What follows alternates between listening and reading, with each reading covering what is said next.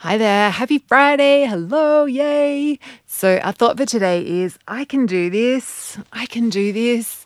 Um, so, this is a good thought to bring in when you're feeling like it's not working or you're feeling like you're faced with something difficult. Just reminding yourself, like, rather than letting your brain go into all the reasons why you can't do it and why it's hard and blah, blah, blah, blah, blah, blah, like our brains like to do, just bringing in like this simple thought that I can do this. Like, when you're sitting down and you're feeling a bit uncomfortable, but you know you've had enough to eat and there's but you feel a bit awkward about leaving food on the plate, just reminding yourself, no, I can do this, I can do this.